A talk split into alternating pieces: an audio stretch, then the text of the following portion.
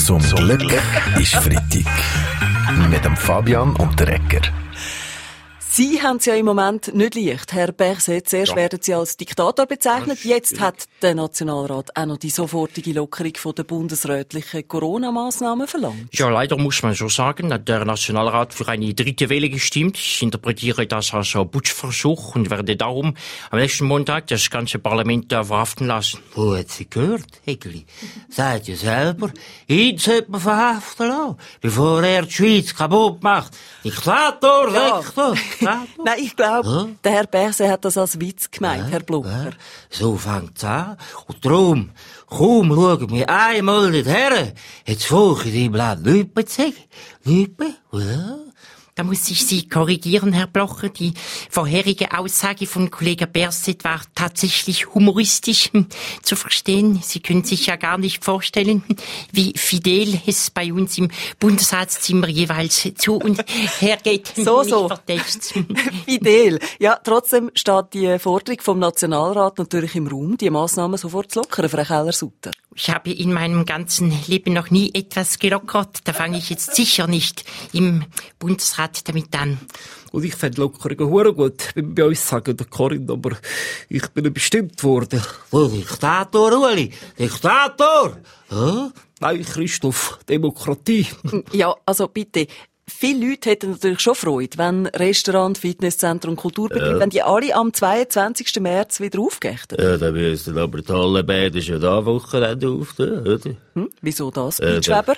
Damit wir alle noch üben oder? Für die dritte Welle schwimmen. Zum Glück ist Freitag mit dem Fabian und der Alle Folgen auch online als Podcast auf srf3.ch. Zum Glück ist Freitag.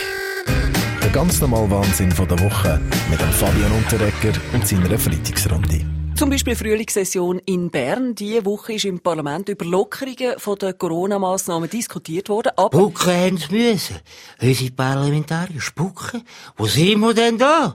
In einer Pandemie, Herr Blocher, mit diesem Spuktest konnten wir sicherstellen, dass das Bundeshaus nicht zum Hotspot wurde, äh, pardon, zum Hotspot wurde. Nur schnell. Also während das Parlament tagt hat, sind Sie ja zu Zürich gewesen, Herr Berset. Es hat ein bisschen Unstimmigkeiten gegeben, weil der Kanton Zürich gemessen an seiner Bevölkerung am wenigsten Impfdosen bekommen hat. Das ist korrekt und dafür möchte ich mich entschuldigen. Als wir die Bevölkerung für die Verteilung der Impfdosen durchgezählt haben, war die halbe Kanton Zürich in den Bergkantonen am Skifahren. Ja, zurück zur Session, wo das Parlament auch... Ist kein Wunder, sind die Linken für die Sportstest gewesen. Die Weltwoche hat recherchiert und herausgefunden, dass die Linken im Bundeshaus schlicht und einfach mehr Sports gehabt haben. Weil bei jeder Hilfsmilliarde, die sie ausgeben können, läuft ihnen das Wasser im Mund zusammen. Mhm. So ist es. Ja, ich habe aber eigentlich über die sogenannte 99%-Initiative von der JUSO reden, Herr Köppel.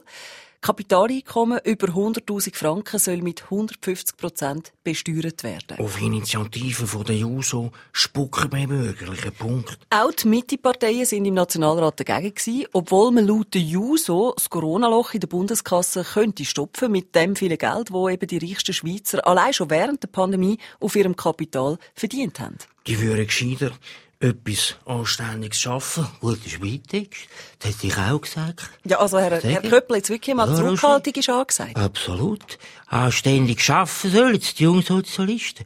Statt sich so dummes Zeug auszudenken dann würden sie auch mehr versteuern. Und das Problem wäre gelöst, versteht Sie? Die Initiative geht sicher auch beim Volk, aber nur schon wegen dem Namen. Die Initiativtext steht ja wieder Sätzli-Rechnung aus der Primarschule. Ja. Mhm. Das hat etwas, Herr Garner. Mhm. Da sind die Linken und die ja. Grünen jetzt mhm. gefordert, wofür die Initiative gestimmt haben. Vielleicht hat ja irgendjemand in der Runde eine Idee. Äh, Herr Giro, Herr Glättli? Ah, der Herr Löwra, als ehemaliger Präsident von der SP natürlich ein alter Hase im Politzirkus. Herr Löwra, wie würden Sie die 99%-Initiative von der JUSO ein bisschen knackiger betiteln? Mein Vorschlag wäre mehr Geld für alle und nicht für wenige.